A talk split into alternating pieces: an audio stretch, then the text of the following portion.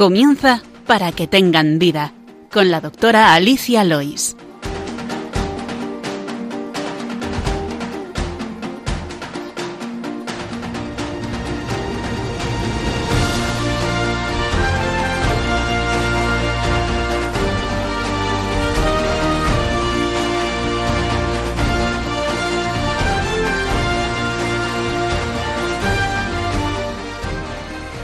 Buenos días, queridos oyentes de Radio María, y muy bienvenidos al programa Para que tengan vida, el programa de medicina de, Radio María. Les saludo hoy, 12 de septiembre de 2022, Día del Dulce Nombre de María, a quien pedimos, como siempre, que nos acompañe y nos guíe en todo el curso, que ya ahora ya arranca de nuevo, aunque aquí no hemos parado. Hoy estoy de nuevo acompañada por la doctora Leila Hernández, médico de familia, que tantas veces me ha acompañado a lo largo del curso para, arrancar este año. Muchas gracias, Leila, por venir. Buenos días. Muchas gracias y encantada, como siempre.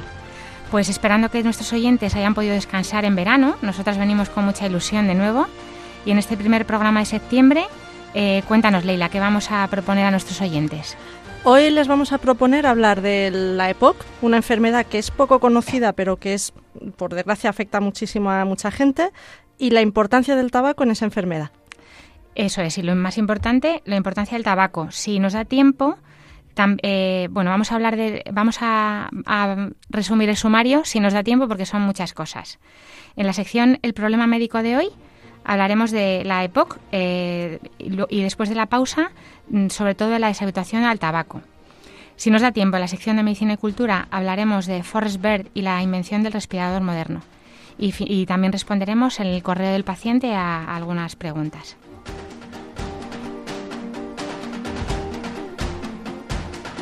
Les recordamos que tienen varias vías para contactar con nosotros. Pueden escribir sus preguntas al correo del programa, que es para que tengan vida radiomaria.es, o bien escribiéndonos una carta a la dirección de Radio María, que es Paseo Lanceros 2, primera planta 28024 de Madrid. También pueden pedir una grabación del programa llamando al teléfono de atención al oyente de Radio María, que es el 91 822 8010 y también escuchar nuestros programas que están colgados en la sección de podcast en la página web de Radio María, en radiomaria.es, eh, además de todos los demás programas. Ahora les invitamos a que continúen la sintonía de Radio María y empezamos.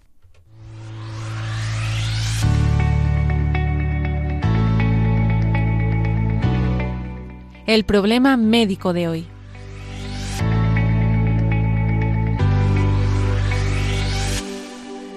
Pues como decíamos, hoy hablaremos de la EPOC, que es eh, una enfermedad que afecta en España a dos millones de personas, que es incurable, pero sí tratable, prevenible y muy agradecida si los pacientes hacen bien el tratamiento. Estas siglas, es un acrónimo, corresponden a la enfermedad pulmonar obstructiva crónica, es decir, una enfermedad que hace que, afecta a los pulmones, como dice el, su acrónimo, y que sea difícil vaciar el aire de nuestros pulmones por obstrucción al flujo de aire. Eh, si te parece, Leila, antes de empezar, cuéntanos cómo es el proceso normal de la respiración. Pues la, respiración, cuando inspiramos, es decir, cuando cogemos aire, el tórax se va a expandir y va a aumentar su capacidad. Entonces, entre el aire dentro de los pulmones, progresando desde la nariz, pasando por la garganta, de allí pasa la laringe, que está más al fondo de la garganta, y luego ya por lo que decimos las vías respiratorias, eh, la tráquea, el árbol bronquial, los bronquiolos, y así hasta la parte más profunda, que son unos sacos que llamamos alveolos. Ahí, al respirar, al coger ese aire con oxígeno, con, bueno, con todos los elementos que lleva el aire, se va a intercambiar los gases que tenemos dentro de la sangre del, cuerpo. La sangre que llega por las venas a los pulmones cogen ese oxígeno y dejan eh, parte de, dióxido de carbono. Y es importante porque eh, esa sangre rica en oxígeno es llevada de nuevo a través de las arterias a los diferentes órganos del cuerpo y en ellos a sus células para que sigan vivas, para que realicen sus funciones. Eso es, entonces es muy importante que los tubos, o sea, las cañerías por las que llega el aire y por las que sale del pulmón, estén sanos y estén limpios. El término EPOC se utiliza para incluir eh, la bronquitis crónica, cuando los bronquios se inflaman y se llenan de moco, y también el enfisema, que es la destrucción de los alveolos, que son esos sacos que decía Leila, que están al final de la vía respiratoria, eh, al final de los bronquios y que donde se intercambia el aire. en el enfisema se destruyen esos alveolos, con lo cual también se hace difícil el intercambio gaseoso. O también el APOC puede ser una combinación de ambas patologías, tanto obstrucción de los bronquios como destrucción de los alveolos. Eh, y en una persona sin EPOC, eh, una, uno respira de forma inconsciente, sin darse cuenta de que tiene que respirar. Lo hacemos de una forma automática. Pero las personas con EPOC acaban dándose cuenta de su respiración porque tienen que hacer un esfuerzo, ¿no? Sí, se acaban dando cuenta eso de que les cuesta respirar y como que tienen que hacerse conscientes de esa respiración. Pero hay dos causas principales que van a afectar a, a los pulmones y que van a generar esa parte que decimos, esa enfermedad EPOC. El tabaco, que el tabaco es el factor más importante. Además, cuanto más se fume, más probabilidades hay de, tener EPOC. el 90% de hecho de las personas con EPOC son fumadoras o han sido fumadoras. Y luego, bueno, hay un pequeño porcentaje que pueden ser no fumadores y deberían tener entonces una alteración genética que les afecta a una proteína del cuerpo de los pulmones que se encarga de proteger el pulmón del deterioro pues cuando hay una inflamación por unas infecciones o por agentes externos como pueden ser los humos de carbono, contaminantes o el propio tabaco o el tabaquismo pasivo también. O sea que a veces pensamos solo en el fumador y también tenemos que pensar en el que convive con alguien que es muy fumador. Exacto. Entonces el déficit de esa proteína, la alfa-1 antitripsina, puede dar eh, un EPOC en un, en un no fumador. Y luego es verdad que en nuestra sociedad más desarrollada pues es raro porque suele ser el tabaco la causa, pero bueno, en otros en otras sociedades pues puede ser también por combustión de humos o por contaminantes gaseosos. Mm. Entonces, eh, el, el importante es el tabaco ¿Qué es lo que hace, qué es lo que hace el tabaco en, esos bronquios, en esos bronquiolos y en los alveolos que nos has dicho? Sí, el, tabaco tiene efectos a todos los niveles de las vías respiratorias en los bronquios, en los bronquiolos, que están rodeados por un músculo, para ayudar un poco con esas respiraciones, el tabaco lo que hace es constreñir esos músculos, lo cual hace que la tubería, por decirlo así, se haga más estrecha y que haya más resistencia al paso de aire. Luego hay otra circunstancia, el tabaco irrita unos pelillos que hay dentro de, esos tubos, de esos bronquios y bronquiolos, que son lo que llamamos los cilios pulmonares, y al irritarlos produce que haya más moco, que haya menos protección también a nivel de las vías, porque esos cilios que intentan evitar el paso de los contaminantes, incluido por ejemplo los componentes nocivos del tabaco, al estar irritados y al tener más moco, no consiguen hacer bien su función. Y por último, en los propios alveolos, donde se produce ese intercambio de gases, el tabaco lo que hace, el monóxido del tabaco, al fin y al cabo, ocupa el lugar que ocuparía el oxígeno. Con lo el, monóxido de carbono, el monóxido es, uno de los contaminantes que tiene. Eso es, con lo cual el oxígeno no se incorpora a la sangre o no se incorpora en la medida necesaria y por tanto pues las células que van a recibir la sangre la reciben con menos oxígeno, se van a encontrar como más estresadas porque les falta el alimento, se encuentran con esa dificultad para, para seguir vivas, para hacer bien sus funciones y entonces envían señales inflamatorias que empeoran todo el cuadro, porque al fin y al cabo cuando se aumenta la señal inflamatoria va a aumentar también el moco y va a aumentar también la constricción de, esos músculos respiratorios. Claro, las inflamaciones tienen un sentido en un primer momento cuando hay un agente extraño, porque el cuerpo se protege, pero cuando esa inflamación se hace crónica por una exposición habitual y, ya mm, esa, esa, cronicidad la, altera todo, pues no tiene sentido y, y, produce lo que es esta enfermedad. ¿no? Eso es. Entonces, es muy importante y por eso también queríamos hacer este programa, porque eh, lo que vemos nosotras habitualmente en la consulta y bueno, lo que se suele, lo que suele pasar es que las molestias que produce el EPOC muchas veces el paciente viene muy tarde o lleva mucho tiempo. Digamos que se van acostumbrando. Se van acostumbrando efectivamente a vivir con ese moco, con esa tos, con esa fatiga y es eh, queremos aquí dar una alarma para que vayan a su médico para que pueda ayudarles. Es verdad que, que mm, ya le digo, como es parte de su vida y es una, es una, se asienta en su vida de forma paulatina, progresiva, pues lo normalizan, igual que se normaliza, pues que los dientes estén un poco más amarillentos o que la tos sea un poco más ronca. Entonces, vamos a, alarmar aquí, vamos a, resaltar aquí las molestias que son para que el paciente se dé cuenta de que no es normal vivir así, aunque a lo mejor también convive con otro fumador y ambos tienen los mismos síntomas. Mm. Las molestias que produce la bronquitis crónica son sobre todo La tos frecuente y expectoración abundante, aunque puede ser solo una tos seca, o sea, tos irritativa. A veces empieza solo como una tos irritativa, ¿no? Pero es verdad que siempre suele haber algo, al preguntarles, algo de expectoración, sobre todo matutina que suele llevar más, más de tres meses eh, y en, al menos dos años consecutivos. Esto sería un poco para el diagnóstico. Luego otra, otra cosa que puede aparecer es la dificultad para respirar, que llamamos disnea o fatiga, vamos, que, como eso, pues la sensación de falta de aire. Al principio solo eh, ocurre cuando se realizan grandes esfuerzos, como subir escaleras o, bueno, caminar un poco más, más deprisa, pero cuando progresa, aparece al realizar menos trabajo e incluso ya al final pues estando en reposo. ¿Qué pasa? Que esta falta de aire, el paciente, como se va acostumbrando a vivir con ella, poco a poco baja su actividad habitual. Entonces, si antes sube a las escaleras eh, de su casa, eh, pues empieza a coger el ascensor. Lo que pasa a veces también, que lo que nos cuentan parejas, que a lo mejor pues uno es fumador y el otro es que no, es que no me sigue el ritmo. No me sigue el ritmo del paseo, ya no quiere salir a pasear conmigo. Eh, bueno, pues coge el coche para todo, porque poco a poco, claro, son conscientes de su... Vamos, no son conscientes, es que les cuesta, les cuesta lo que antes hacían. Pero esto se va instalando poco a poco, casi sin que el, el paciente se dé cuenta, ¿no? Y eso, pues van dejando de hacer cosas.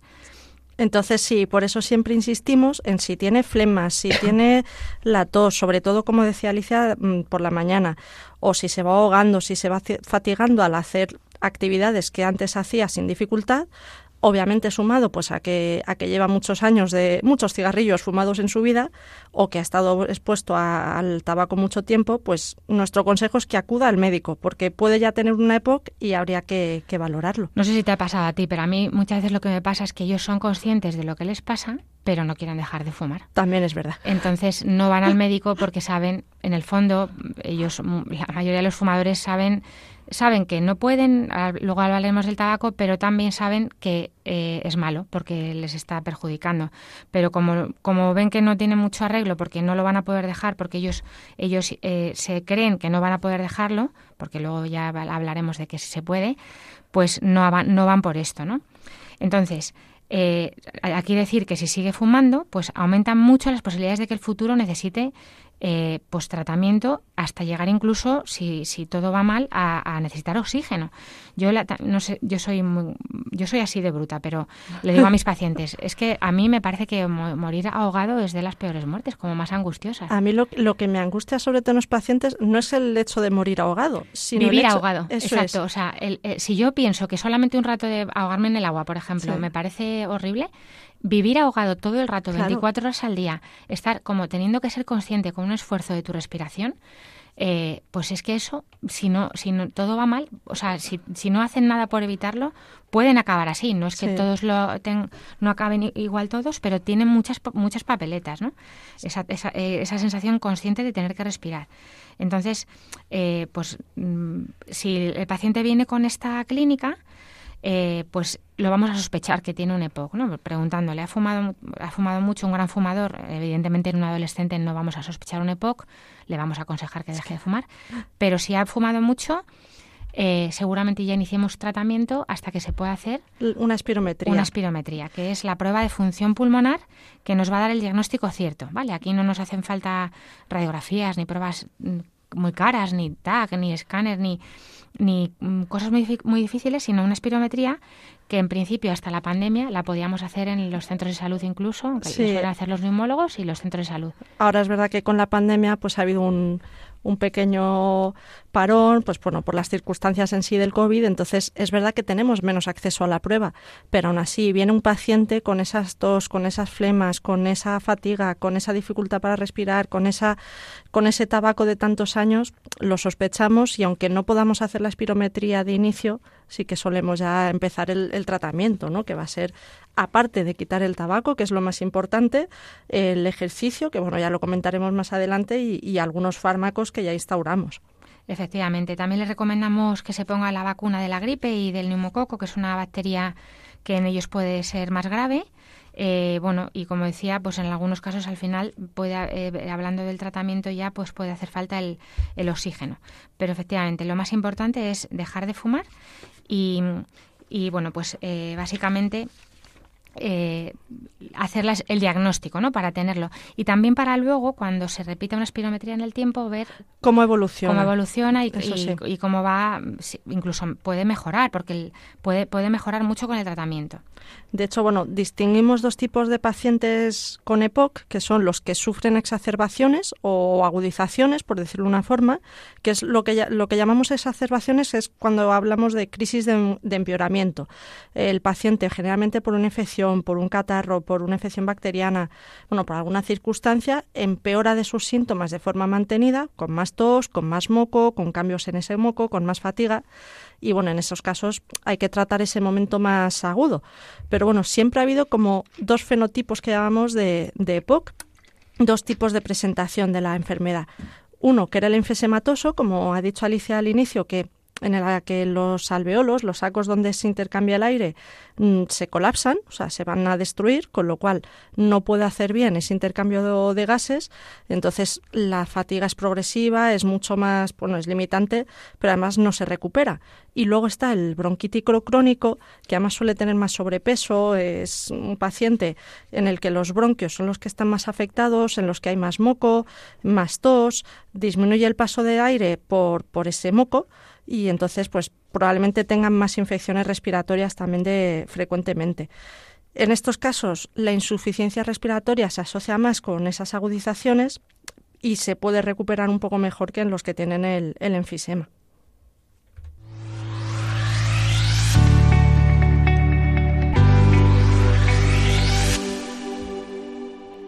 ¿Cómo diagnosticamos? Pues eh, como ya decía Leila, eh, sobre todo Mm, hay dos cosas, la clínica y la espirometría. Eso es, la, clínica, tos, disnea, moco y paciente fumador. Y luego la espirometría, que como decíamos nos ayuda a evaluar también cómo va, cómo va evolucionando, a estratificar ese riesgo, esa severidad de la, de la EPOC, según la, la, la, obstrucción que se observe. La espirometría es una función, una prueba que nos dice la función respiratoria nos digamos que nos va a indicar un poco los flujos de aire, los volúmenes de aire que es capaz de, de mover el paciente. ¿no? Es una prueba que es bastante sencilla, como decíamos antes, es de fácil acceso hasta el momento de la pandemia COVID, ¿no? Pero bueno, que hay que saber hacer bien, porque es verdad, en nuestro caso los, lo hacen siempre enfermería, es una prueba... El, enfermero o el técnico que lo haga indicará al paciente cómo hacerla, o sea, el paciente no tiene que saber hacerla hasta que se lo diga, pero es verdad que es complicada, porque a través de un tubo tiene que soplar y, coger y soltar aire, eh, en tiempos muy concretos, mm, muy rápido, hay veces, Hay veces que agobia un poco. es un poco sensación muy agobiante. Yo la he hecho en algún curso que hemos hecho y tal, y la verdad es que parece que te vas a ahogar, ahogar de respirar tan fuerte. es tener que estar soplando. Además, sí que es verdad que hay enfermeros que te están gritando sopla, sopla, sopla. Coge aire fuerte. Coge aire. Y claro, te, asusta un poco a veces. Claro, porque en, en, la EPOC es, es muy importante, una cosa que medimos es eh, pues cuánto de rápido sale el aire, por ejemplo, en el primer segundo, mm. porque eso nos, nos, nos dice cuándo está obstruido el bronquio. También la capacidad que tiene ese pulmón de, llenarse, cuánto capaz es de coger, cuánto aire es capaz de coger. Entonces, midiendo algunos parámetros, pues eh, principalmente esos dos, o sea, la velocidad, en, el primer segundo y la capacidad vital forzada que llamamos, pues eh, hacemos un, un porcentaje y sabemos si ese paciente está obstruido o no y también se pueden diagnosticar otras cosas, porque a lo mejor lo que tiene el paciente es una restricción del, del tamaño del pulmón, que puede haber una fibrosis pulmonar o, o con la obesidad, que también... con la obesidad, que hay menos volumen en el pulmón y, otras, otras, otros parámetros que nos ayudan a orientar. Claro. Luego, bueno, siempre hay personas que no van a poder hacer la, la espirometría, pues por ejemplo, cuando se ha sufrido un infarto de forma reciente o cuando se está en ese momento con una infección respiratoria, la prueba no, no nos es útil. Claro, hay que estar sin síntomas agudos. Eso es. Y también bueno, pues hay algunas otras contraindicaciones que ya el médico le diría. Claro. Pero vamos, sobre todo, eh, esto es lo que nos da el diagnóstico. Eh, lo malo eh, es que, como decía antes, pues a veces es difícil hacerla porque el paciente pues, pues no, no, no, acude porque no porque se acostumbra, a, vivir con síntomas, ¿no? Y no quiere que le quiten el tabaco. Estamos con este, con este interés de que acudan al médico si tienen los síntomas.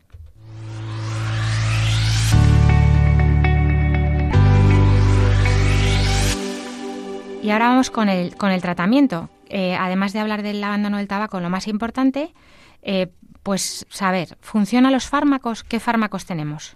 Bueno, hay distintos fármacos, pero voy a hablar primero un poquito del tratamiento en esas exacerbaciones, ¿vale? En esas agudizaciones, cuando el paciente empeora, habría que manejar ese momento agudo y como decía antes, se produce muchas veces por infecciones, por virus, por bacterias.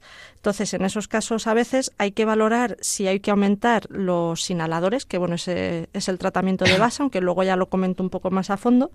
Los inhaladores se pueden aumentar, se pueden modificar y en ocasiones también se tendría que poner antibiótico, aunque eso solo si se sospecha que hay una infección bacteriana. Ya decíamos en algún programa anterior que los virus no, no van a hacerse no les va a hacer nada el antibiótico. Exacto. Hablamos de las exacerbaciones así al empezar, porque es verdad que muchas veces eh, captamos a estos pacientes porque se reagudizan. Eso es. O sea, no, no vienen nunca, eh, puede, que no vengan nunca, y de repente un día pues están muy, muy fatigados, ya no pueden respirar más y les falta el aire y entonces aparecen por la urgencia, por el hospital, por el centro de salud.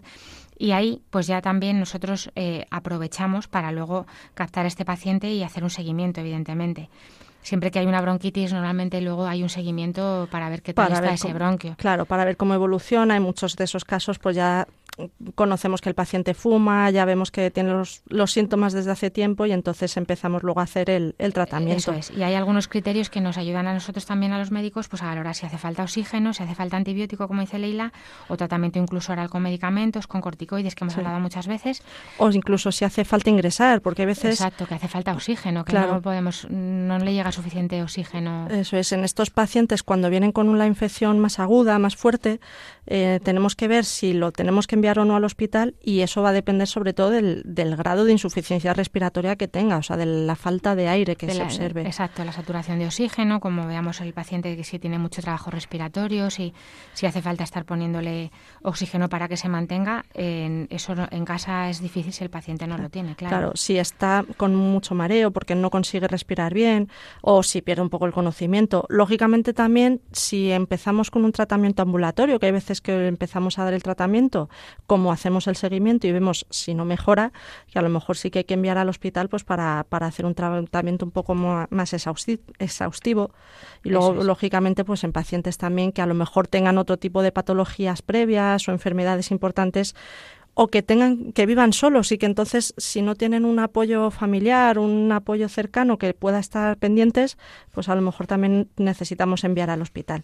Eso es. Y como decíamos, la, eh, que la indicación de antibiótico, que siempre también insistimos mucho en, en, el no abusar de los antibióticos cuando no son necesarios, tanto en el domicilio como en el hospital dependerá de si la sospecha es una infección por bacterias, que eso nos lo dan algunos criterios, pues eso, por la, la, la, flema, flema si, es muy, si es muy purulenta o si es muy más abundante, por supuesto también si hay fiebre, pero eso, eso se valorará en, la gravedad del episodio, las características de la clínica y los síntomas que sugieran eh, si hay infección bacteriana. El médico valorará el tratamiento más adecuado, porque a veces una reagudización es simplemente pues que se ha, eh, se ha cerrado más el bronquio, pero se puede tratar con, los inhaladores. Luego hay otro medicamento que a veces se da, bueno, se da bastante, que es la acetilcisteína, que lo que hace es, aparte de como mucolítico, que ayuda a expulsar un poco mejor ese moco, eh, tiene un poco de propiedades antiinflamatorias y puede disminuir incluso también la patogenicidad de algunos, de algunos microorganismos. Entonces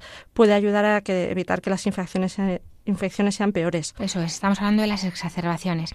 Y luego es verdad que la, en la exacerbación no hay evidencia de que la fisioterapia respiratoria en ese momento tenga beneficio, incluso podría ser perjudicial, no así en el, cuando el paciente está estable, y tampoco la nebulización salina.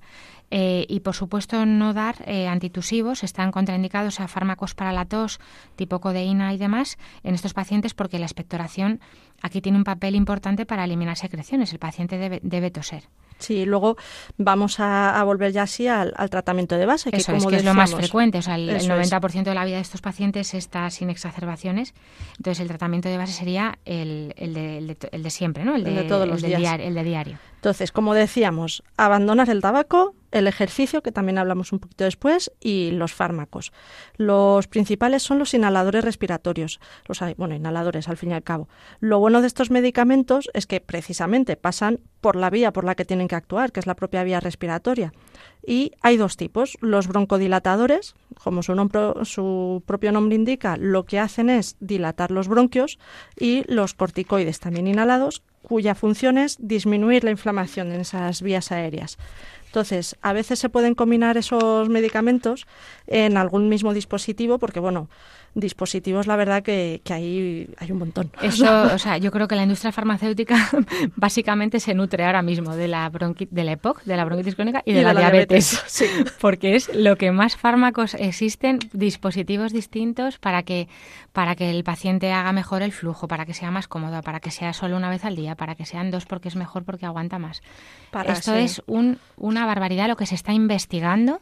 O sea, es verdad que es una enfermedad que se está investigando muchísimo, se está invirtiendo muchísimo las la, eh, la farmacéuticas y es verdad que eso ayuda a que cada paciente vaya encontrando, es verdad, el podemos dispositivo. encontrar un dispositivo que a lo mejor le va mejor. Sí, porque hay de polvo seco, hay de, de bueno, de muchísimos... De nebulización de nube, de vapor, o sea, como de si fuera una vaporización con partículas eh, microscópicas. Hay, hay cámaras de inhalación que, que, se dan también para poder hacer justamente las respiraciones sin necesidad de tener que, coger aire o de coordinar.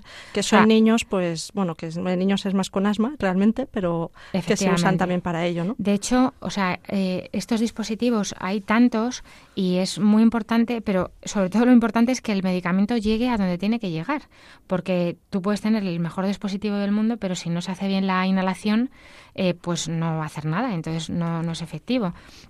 ¿Qué, ¿Qué, hay que hacer con esto? Pues que el, el médico le explique al paciente cómo tiene que hacer esta, esta técnica o al farmacéutico si eh, queda alguna duda. O sea, nosotros estamos entrenados, porque a nosotros nos los enseñan los, los, los, dispositivos, para poder enseñar al paciente. Es verdad que luego, pues bueno, cada uno va, va aprendiendo, pues va notando que le entra mejor o que no. Algunos tienen un poquito de sabor para que lo noten o, o de... O ver una cápsula. Hacen un clic cuando lo ha hecho bien mm. o, o, ven la cápsula que está vacía, efectivamente, si es de polvo. Luego sí que es verdad que cualquiera de los dispositivos hay dos pasos fundamentales, que es expulsar el aire antes de usar el dispositivo y reposar, o sea, esperar un poquito antes de expulsar el aire cuando ya se ha usado la inhalación. Porque... soltar todo el aire, eh, hacer, el, hacer el uso del inhalador y aguantar un poquito para que se quede el fármaco más tiempo en los alveolos, que es donde tiene que llegar, ¿no? Eso es. Y luego ya sí, pues cada dispositivo que se abrir, agitar, girar lo que corresponda. Eso es. Y nosotros los médicos, que muchas veces yo reconozco que yo misma no lo hacemos, tenemos que comprobar que el paciente lo hace mm. bien, porque por falta de tiempo, pues venga, hacemos una receta. Hombre, yo sí que le intento decir, pues un poco, mira, este es mejor, a lo mejor para ti este otro. Si vemos que es un paciente que a lo mejor no tiene fuerza para inhalar o lo que sea, pero es verdad que deberíamos comprobar nosotros si lo está haciendo bien. Eh, estos medicamentos tienen muy poquitos efectos secundarios porque no se absorben a nivel sistémico, van directamente al pulmón, es como si fuera una crema en la piel. Y la verdad es que eh, tenemos muchas opciones, se pueden combinar, lo que decía Leila, y es una suerte que esta enfermedad tiene muchísimas opciones. Sí, porque mejora, mejora muchísimo la, la, calidad de vida también con ellos. Luego, bueno, aparte de, obviamente, de dejar el tabaco. Por supuesto, eso, eso va ahí la clave y es la segunda parte del programa. Y, y, otro pilar importante, que es verdad que también se nos olvida a veces insistir en ello, es el ejercicio. Sí, porque la, rehabilitación respiratoria y el ejercicio. estos pacientes muchas veces, pues como se acostumbran a, a, vivir haciendo las cosas más lentamente, a hacer menos ejercicio, pues junto con problemas, digamos, como de comportamiento, pues al final no tienen esa actividad física, se quedan en una vida sedentaria y eso empeora la gravedad de la enfermedad a pasos agigantados. O sea, aumenta mucho el riesgo de hospitalizaciones, de mortalidad, de reducir la, la esperanza de vida. Y por, eso, por, eso, siempre insistimos en la importancia del ejercicio en todo, en la diabetes, en la esclerosis múltiple, también hablamos de ello, en la ansiedad, cuando hemos hablado de ello también. O sea, el ejercicio Es nuestro aliado barato, sin efectos secundarios. Bueno, dirá algunos, ya me he hecho ejercicio y ya me he roto un, El ya me he hecho un esguince. No, eh, es te- unas zapatillas, caminar a paso ligero, es muy barato. Además de mejorar la calidad de vida, hace que el progreso de la enfermedad disminuya y, como decía Leila, aumenta la supervivencia.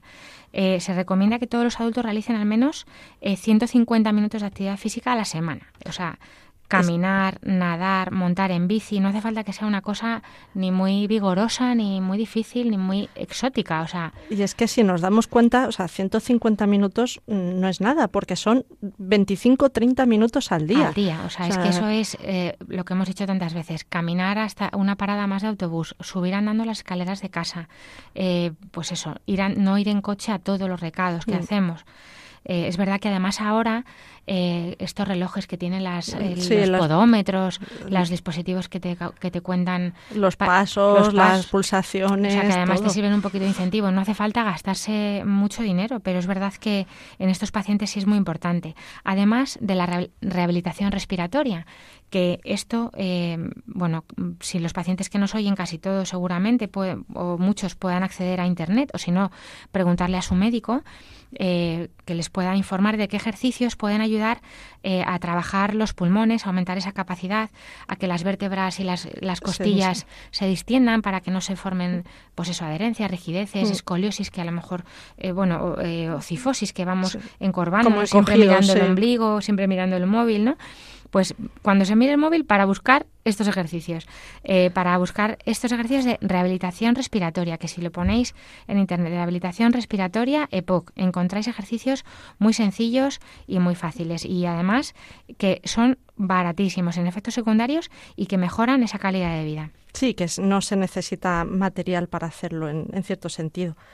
Porque lo que no queremos llegar nunca es A que progrese la enfermedad. A que progrese. Sí, porque es que como progrese la enfermedad, que en, en ocasiones se hace ya cada vez mucho más grave, se necesita, como decíamos, poner el oxígeno. Y esto sí que restringe mucho la vida de los pacientes, porque el oxígeno, para que sea efectivo, tiene que ser, o sea, se tiene que utilizar entre 15 y 18 horas al día. Se pone las horas del sueño, eso sí, con, bueno, con una máquina, unos concentradores que se llevan a los domicilios, que están enchufados a la red eléctrica y, y con lo cual, pues todas esas horas el paciente está conectado a, esa máquina. Hay algunas que se han hecho ya portátiles, que es como el tamaño de una mochila y que permiten pues como una tres horas de autonomía en la que el paciente puede salir de casa con el oxígeno, aparte de en esas otras seis horas, digamos, que, que tendría disponibles. Pero es verdad que, que esa calidad de vida pues disminuye mucho cuando está uno conectado a una máquina. Pues acabado el tratamiento, salvo el, abandono del tabaco que nos falta, vamos a coger aire Leila y yo eh, para, para tratar de esto y como sabemos lo que lo difícil que es este tema para los fumadores, que de verdad que lo sabemos, les vamos a animar a conseguirlo con esta canción de Diego Torres que es eh, Color Esperanza, que en la que dice que cambiar el aire depende de ti. Diego Torres. Sé que hay en tus ojos con solo mirar estás cansado de andar y de andar y camina girando siempre en un lugar. Sé que las ventanas se pueden abrir Cambiar el aire depende de ti, te ayudará, vale la pena una vez más saber que se puede, querer que se pueda, quitarse los miedos, sacarlos afuera, pintarse la cara color esperanza,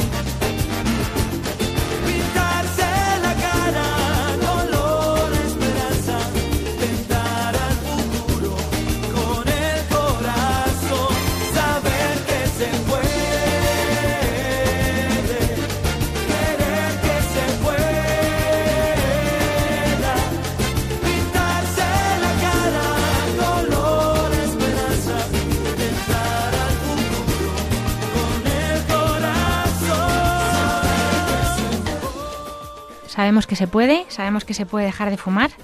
Les recordamos que estamos en Radio María, hoy con la doctora Leila Hernández, médico de familia igual que yo, hablando de la enfermedad pulmonar obstructiva crónica, la EPOC, y ahora vamos a seguir hablando del tratamiento que consiste sobre todo, como hemos dicho, en los fármacos, el ejercicio y el abandono del tabaco. Y ahora ya nos vamos a meter con el tabaco a fondo, a saco. A, quitarlo del medio. Que es uno de nuestros mayores enemigos, el médico de familia, bueno, por supuesto los neumólogos y, y sobre de todo cardiólogos, de, de bueno, todos. de cardiólogos, efectivamente, de todo, porque es la causa de muchísimas enfermedades, de muchos tumores. Haremos un programa de- sobre el tabaco solo, Mm. eh, seguramente para mayo, porque el 31 Sí. de mayo es el Día Mundial del Tabaco. Es verdad. Así que vamos a ir preparando. Si tenéis dudas, alguno que, que no sepa cómo dejar de fumar, ahí vamos a dar hoy muchas, muchas pautas, pero bueno, nos meteremos más a fondo también con Sí, seguramente para esas fechas. Sí, porque el tabaco es que es verdad que es, es la causa prevenible. De, Prevenible, efectivamente. de es el factor, es, exactamente. O sea, es, es eh, contiene tantas sustancias dañinas que, que bueno, pues mm, producen muchísimas enfermedades. Entonces, eh, decir que es eh, lo más importante para el EPOC es dejar de fumar porque es el humo del tabaco es el factor etiológico de la EPOC más importante a nuestro medio. Además de que aumentan las exacerbaciones y el riesgo de que se hospitalicen estos enfermos. Eh, voy a dar algunos datos del tabaco que eh, yo creo que asustan bastante. Y es que aproximadamente una de cada cuatro personas Mm, en nuestro país, eh, bueno, hay diferencias en- entre comunidades autónomas, pero eh, fuma en nuestro país. O sea, una de cada cuatro personas fuma. De hecho, ahora mismo está aumentando la, la mortalidad en mujeres por, por esto, porque normalmente sí que es verdad que se asociaba mucho el consumo y de hecho suele ser el consumo mayor en hombres que en mujeres, pero las mujeres cada vez fuman más y, y aumenta más su mortalidad por ello. Exacto. Y es, es verdad que es la principal causa de, mor- de morbimortalidad, es decir, de enfermedades y de muerte en nuestro país a nivel, y a nivel mundial de todo tipo de enfermedades, no solamente por esto. Y luego otro dato y es que en población estudiantil, o sea, en jóvenes, en adolescentes, el consumo sigue siendo muy elevado y es que la edad de inicio del consumo del tabaco está en torno a los 14 años, o sea, que es una barbaridad. Nosotros desde aquí pues animamos a hacer educación contra el tabaco, a que los, eh, los que no fuman eh, se animen a los que a dejarlo a los que fuman, porque es verdad que a lo mejor eh, no nos empiezan a hacerlo por tontería, por la gracia, por parecer más mayor Mm. y se están metiendo en un, en un, en un callejón horroroso sin salida, ¿no? En un bucle en el que es que del 15 al 25% de los fumadores van a terminar desarrollando una época a lo largo de su vida y eh, el 50% en fumadores con un consumo acumulado que decimos de, de 30 paquetes años, o sea, de- del paquete diario al fin y al cabo, pues mm, empeora muchísimo esa, esa época. Efectivamente. Eh, la- el tabaco es una adicción. Os remitimos aquí también al programa que hicimos con el doctor Alfonso Marco sobre adicciones el, el pasado trimestre. Pero, pero dentro de que sabemos que es una adicción, que es muy difícil dejarlo, eh, tampoco es imposible. O sea, lo que animamos aquí a los pacientes es que no piensen que por haberlo intentado mucho, eh, muchas veces dejar de fumar y no haberlo conseguido, eh, esto se vaya, vaya a ser así siempre. De hecho, nosotros lo consideramos una enfermedad, una enfermedad crónica, adictiva. y El ta- el tabaquismo. El tabaquismo, el tabaquismo, sí. Y recurrente. Entonces, a día de hoy, como decíamos, es la primera causa evitable de enfermedad, de invalidez, de muerte prematura en el mundo. Entonces, siempre animamos y sabemos que se puede dejar de fumar. Vamos a mm, hablar un poquito de los componentes que seguramente los, los oyentes que nos han oído, que los pacientes que nos han oído que, que fuman, los fumadores, ya lo saben porque además se han hecho muchas campañas contra el tabaco, lo- hay legislaciones, se tiene que informar de que el tabaco mata, la nicotina eh, y todo esto, eh, vienen en los, en los paquetes de cigarrillos, eh, o sea, se ha informado mucho. Pero vamos a recordarlo aquí, ¿por qué? Porque el tabaco contiene sustancias que van produciendo los efectos dañinos. Por ejemplo, la nicotina, por supuesto, que es eh, la más conocida, que es la responsable de esa eh, capacidad adictiva, porque es la que en el cerebro produce esa, esa enfermedad, esa adicción de las que, de la, como de las que ya hablamos, ¿no? Luego está el monóxido de carbono que compite con el oxígeno para, para El y- intercambio el que intercambio gaseoso. Mm. Por- entonces, ¿qué pasa? Que estos pacientes tienen menos oxígeno en su sangre Eh, con lo cual, además, esto produce la producción de más hemoglobina, Mm. con lo cual su sangre es más espesa, Sí. tienen una poliglobulia, porque Más glóbulos rojos. más glóbulos rojos, eso es más poli es muchos y glóbulos, glóbulos rojos, con lo cual su sangre es más espesa, teniendo así también más riesgo de otras enfermedades. El monóxido de carbono compite por el oxígeno, con lo cual hay una desoxigenación de sus tejidos. El oxígeno es necesario para que las células hagan sus funciones. Otra sustancia que tiene el tabaco, los alquitranes. ¿Qué son los alquitranes, Leila? Cuéntanos. Pues los alquitranes son, bueno, una mezcla de distintas sustancias que se forman durante la combustión del, del papel del cigarrillo y en menor grado por, por el tabaco, pero es que van a tener un, vamos, poseen una capacidad cancerígena, entonces pueden provocar principalmente el cáncer de pulmón, pero es que ya se sabe, el de tabaco lengua, enferma de, en de lengua, faringe, en faringe, en todas las vías respiratorias, en, en piel también lo puede. vejiga, que también se elimina por allí. Sí. También tienen luego lo que le ponen las, las tabaqueras, las, tabacaleras, eh, son aditivos que hacen que, mm, por ejemplo, amoníaco, chocolate, cacao, regaliz, Claro, que mejoran el sabor del tabaco, hacen que parezca deseable. y además hacen que la, la, la porción de nicotina libre, eh, o sea, potencia la, la capacidad adictiva. Entonces, eh, por un lado, disminuyen las molestias irritativas, pero eh, son, hacen que sea más adictivo. El, es verdad que actualmente están, se están restringiendo por legislación, por, por ejemplo, los mentolados y eso ya no se pueden, no se pueden poner. Pero bueno, lo- lo- todos llevan aditivos. Y luego es que el tabaco ya saben que viene en, en múltiples formas, desde el cigarro, el puro, El cigarro de toda la vida, el tabaco de liar, el puro también, el, el habanero, la, la cachimba, pipa. las pipas, o sea, la- el tabaco calentado por calentamiento, que, que ahora también se lleva mucho, que proporciona como método de reducción de daño. Sin embargo, eh, no hay evidencia de que sea, eh, o sea, que no sea segu- segu- que sea seguro o que sea mm, que no sea nocivo para la salud. Y también están los cigarrillos electrónicos, que estos liberan nicotina, pero es verdad que para dejar de fumar no se ha demostrado. no, no, no ha sido O demostrado. sea, el cigarrillo electrónico, como li- solo libera nicotina, no tendría todas las desventajas de llevar el, el alquitranes, aditivos y monóxido de carbono, pero es verdad que no, no lo usamos nosotros como método para dejar de fumar. Claro. Pero vamos a decir, ¿qué cosas O sea, todas las formas de tabaco, de tabaco y de, y de fumar está- eh, son malas. Sí. Mm, O sea, esto es un poco el resumen de esta parte. Sí, ¿y qué cosas podríamos decir que al dejar de fumar me beneficiarían, no? Eh, esto ya lo llamamos las recompensas. Eso es. O sea, ¿qué, ¿qué pasa cuando uno deja de fumar? Porque también es importante que el paciente lo reconozca porque también esto le va a motivar. Eh, él, él va a reconocer que mejora la salud en general, por supuesto, pero también que va a saberle mejor la comida, que va a tener mejor olfato. Por el ahorro supuesto- del dinero. O Por sea, supuesto, es- el dinero. Yo, eh, o sea, les hago una tabla porque cuando les propones un tratamiento, a lo mejor con nicoti con parches de nicotina que hay que Sí, pagar, eso no claro. son baratos, no, no, no te los regalan. Pero eh, yo les hago tablas de lo que fuman y de lo que mm, lo que fuman al día y lo que se van acumulando en meses y lo, y lo caro que es el tabaco y, se- y se pueden ir de vacaciones con aún todo incluido Sí, en sí, verano, sí. si quieren. O sea, estamos hablando de 1.500, 3.000 euros al año se están gastando en tabaco. O sea, que aunque tuvieran que hacer una pequeña inversión en fármacos, eh, desde luego ahorran muchísimo dinero. Eso es una recompensa también, ¿no? Luego mejora la satisfacción con uno mismo, el verse capaz justamente de dejar algo que sabe que es nocivo, pues también decir, oye, mm, me siento mejor conmigo mismo, ¿no? Cada uno va a tener sus razones, pero por ejemplo, la casa, el coche, la ropa va a oler, va a oler mejor, aunque los, los, los pacientes se han acostumbrado muchas veces a- al olor a tabaco, ¿no?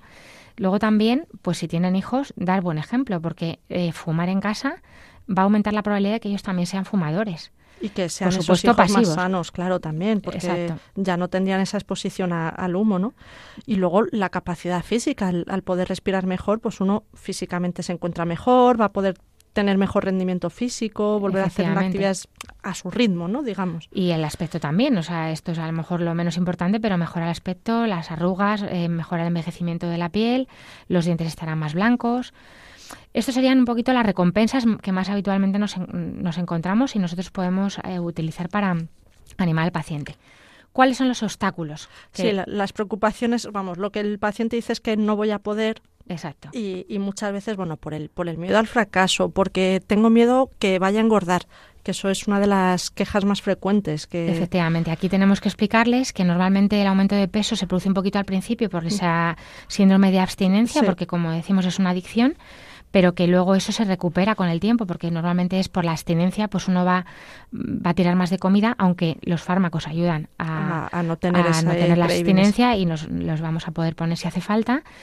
Eh, y también pues falta de apoyo porque los, todos los de casa fumen. O sea son, son, obstáculos frecuentes lo que la depresión que pueda producir el, perder el placer de fumar, que ellos dicen. El, el hecho también de, por, como decías, de estar rodeado por consumidores de tabaco, el placer justamente de hacemos el parón en la oficina y vamos a, fumar justo fuera. Entonces, todas esas cosas son también obstáculos, ¿no? Claro, porque son pequeñas recompensas eh, que, es, que nos vamos poniendo, ¿no? Como pues yo, por ejemplo, pues me salgo a tomar el café con Leila todas las tardes, entonces si me quitan eso, pues digo, o el café, o vamos, o la galleta, a merendar, o la fruta, ¿no? Y, y pues si, si, si me quitan el cigarro, es que claro, el cigarro después de comer, el cigarro después de al levantarme, el cigarro mm, después de cenar son, pues, ¿cómo, no, cómo me van a quitar esa, ese, ese premio, ¿no? esa pequeña satisfacción? Pues esos son también obstáculos frecuentes.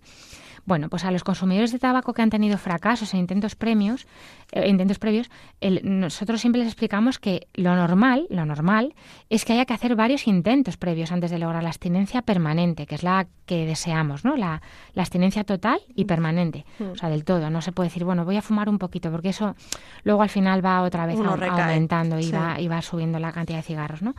Y es que es normal que necesiten múltiples intentos de, para dejar de fumar. O sea, que eso mm, es lo habitual. Lo, raro sería que, alguien lo deje a la primera. Es verdad que hay gente que tiene lo, ocurre algo en su vida y a lo mejor de no haberse planteado dejar de fumar, pues como le pasó a mi padre, más o menos también, pues por una conversión o por, bueno, por una conversión que decir que dices, pues me estoy haciendo daño, ¿no? Ya me doy cuenta. O porque un, un amigo tiene una enfermedad, como le pasó a mi padre. Un amigo suyo tuvo un cáncer de laringe, ¿no? dice, se acabó es verdad que a lo mejor puede haber recaídas o por eso, porque ves a tu padre morirse eh, fatigado y dices, yo no quiero acabar así, ¿no? Mi, abuelo igual, o sea, pasó de fumar dos paquetes al día a un día levantarse ahogado, tosiendo, que se veía que, que se estaba muriendo y bueno, además entonces vivía solo y no, había, y no había tantos recursos como hay ahora para Él lo hizo a, las bravas.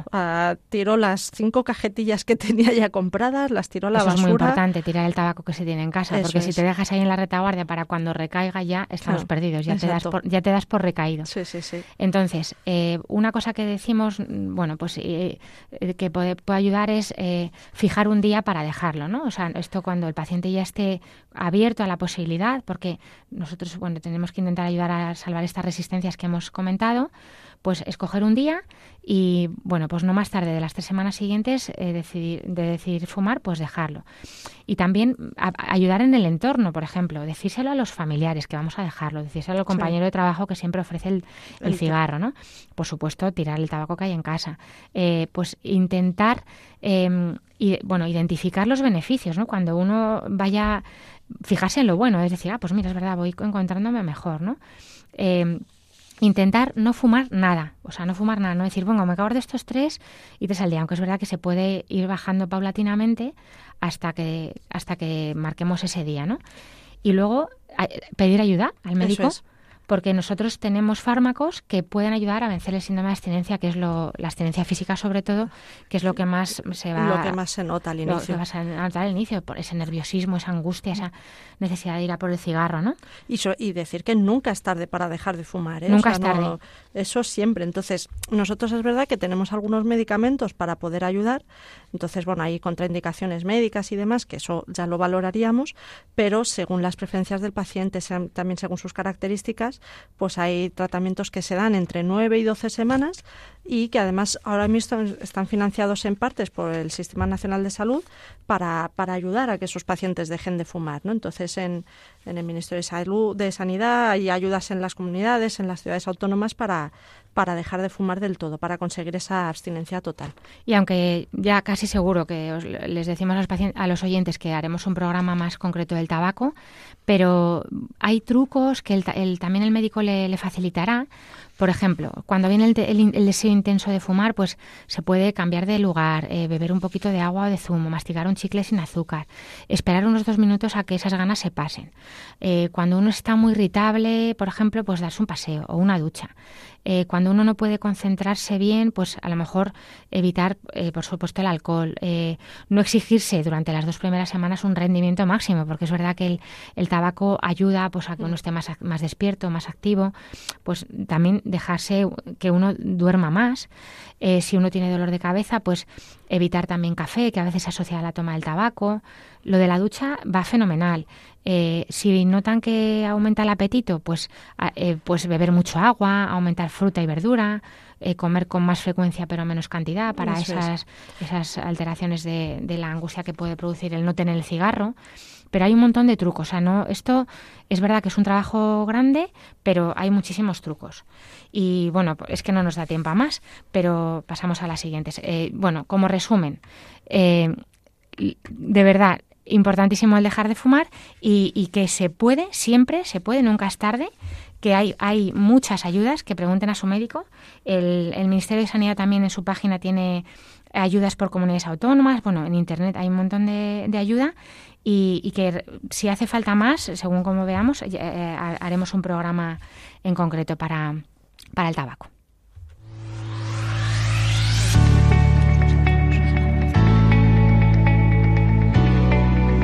El correo del paciente.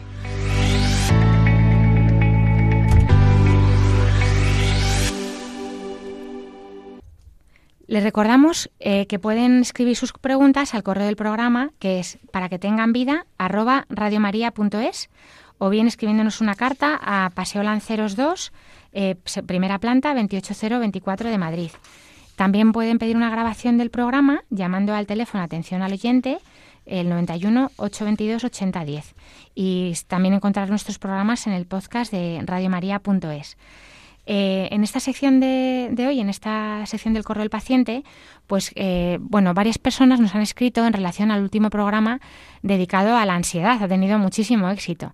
Eh, nos felicitan por la, por la psicóloga, por Diana Platas, y bueno, pues nos hacen es verdad que algunas preguntas un poquito concretas y personales que yo he contestado por privado pero eh, recordar aquí, sobre todo, que hay otros programas más específicos de psicología, como son Tiempo de Psicología y De la Mente al Espíritu.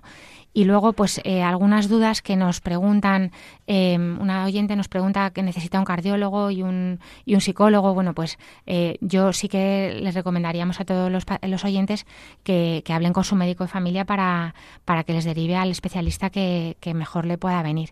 Y luego, un oyente, pues, nos, nos preguntaba en esto de la, de la ansiedad, pues que muchas veces se mezcla con, con sensación de que está muy angustiado, ganas de no vivir y también sensación de que está pecando.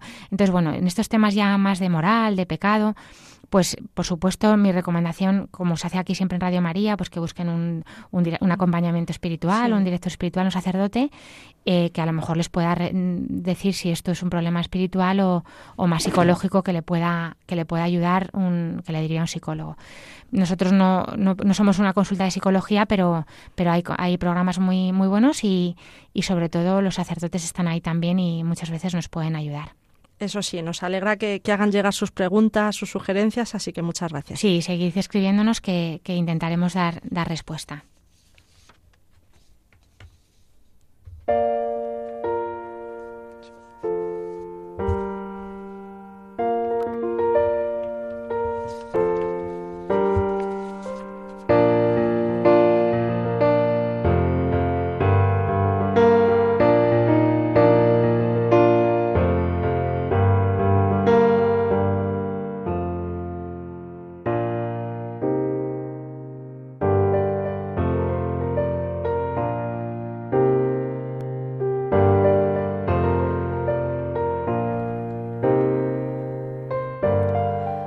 Pues la verdad es que se nos ha pasado muy rápido el programa de hoy porque, bueno, es una enfermedad, la verdad es que en nuestro día a día la vemos muchísimo y, tenemos muchas ganas de que la gente deje de fumar.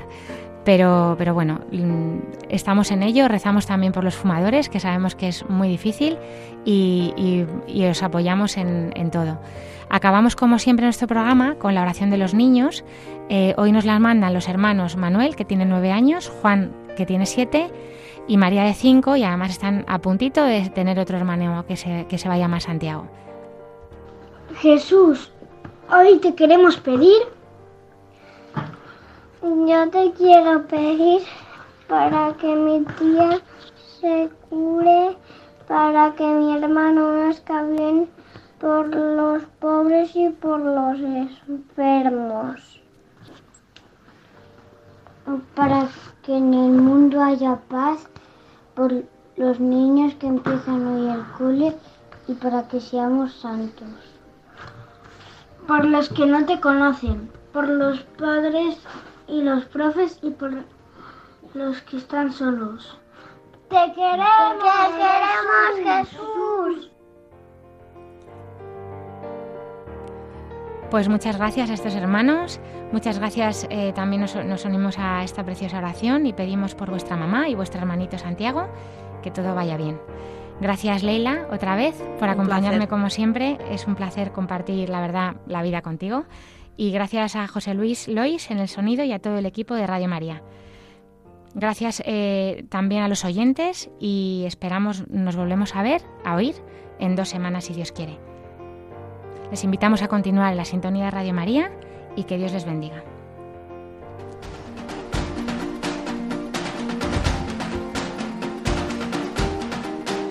Así concluye Para que tengan vida con la doctora Alicia Lois.